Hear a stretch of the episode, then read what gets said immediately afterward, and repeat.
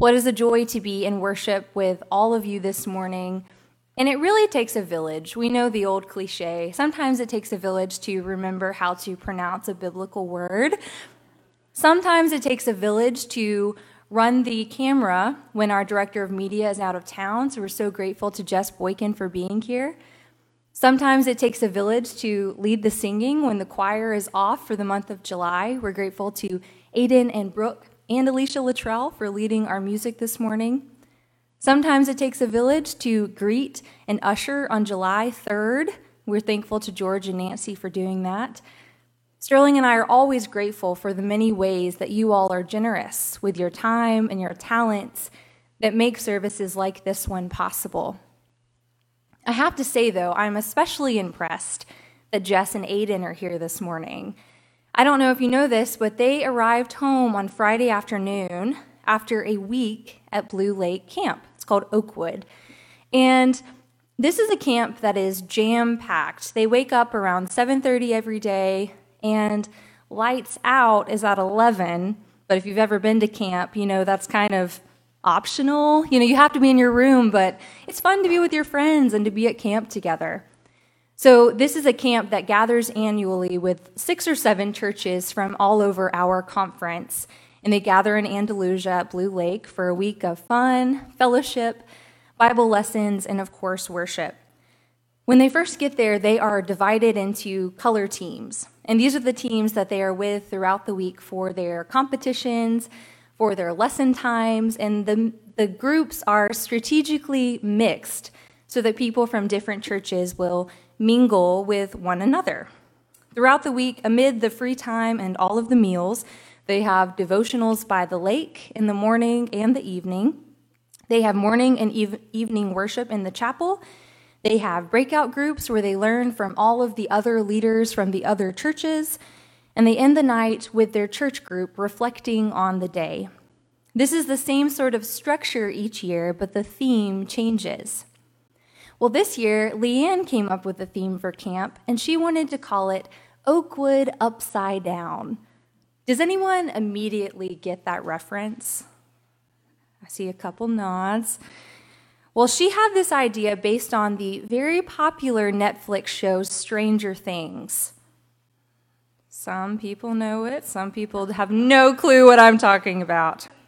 Well, it is targeted towards youth aged people and my aged people. And it is set in 1980s Indiana.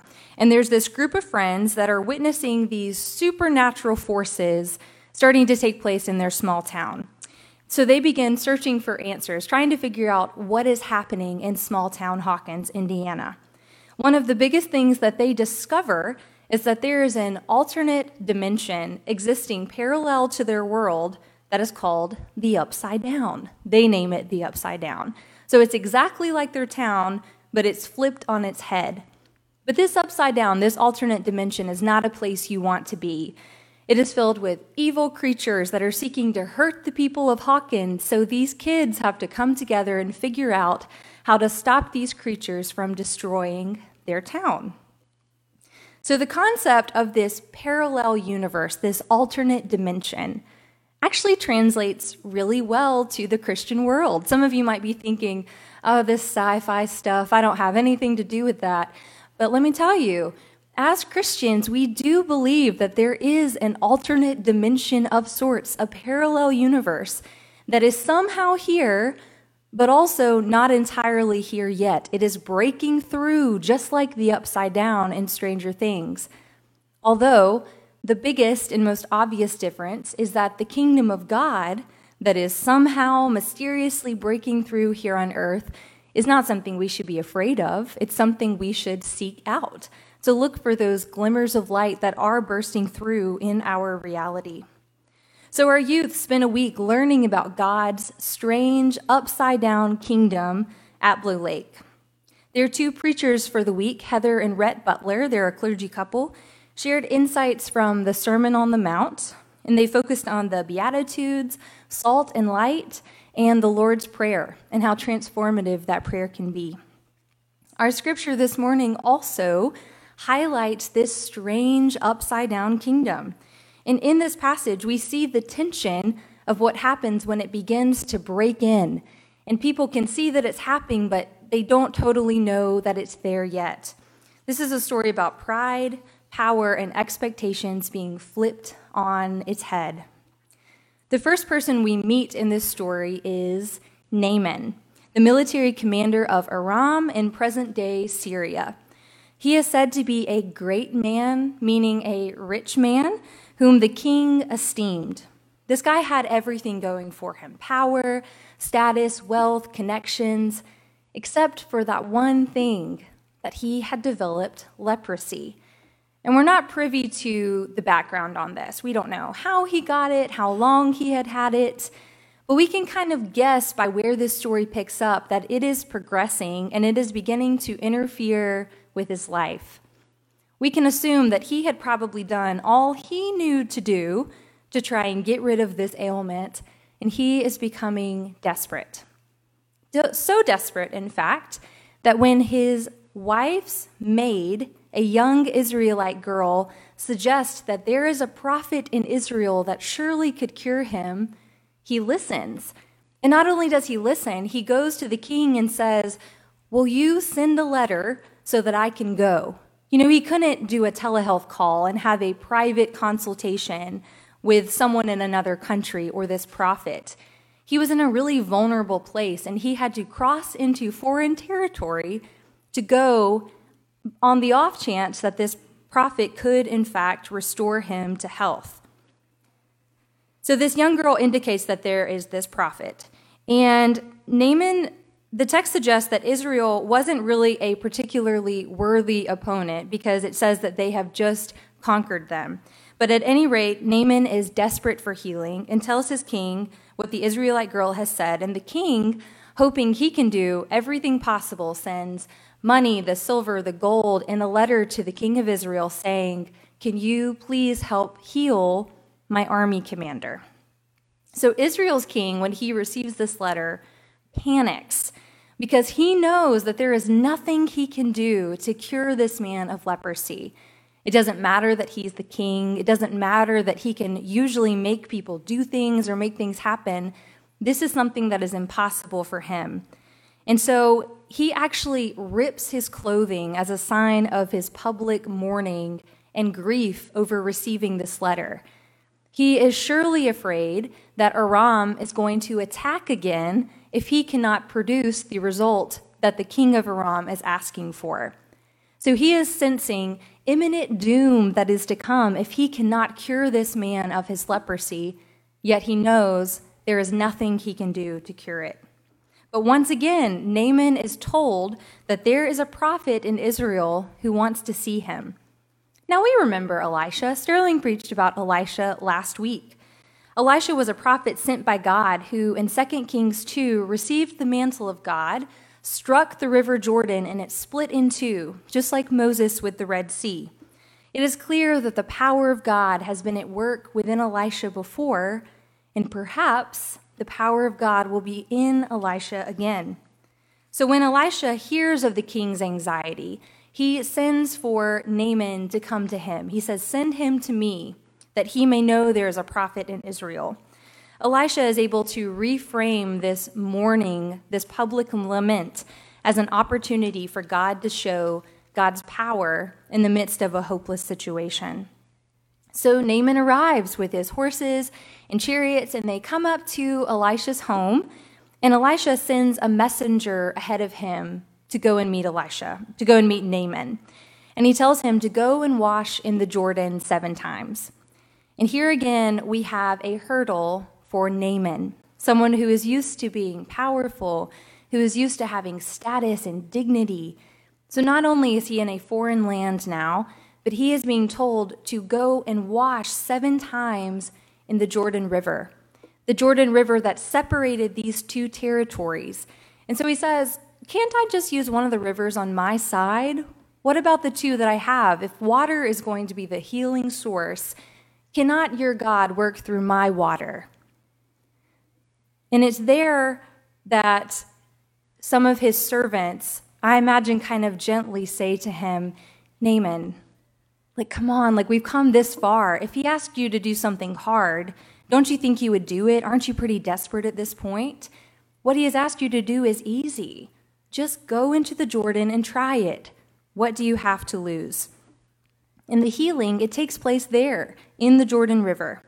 Naaman immerses himself seven times and he comes out and it says his flesh is made clean like a young boy. Can you sense all of the ironic reversals in the story, all of the ways expectations are flipped on its head?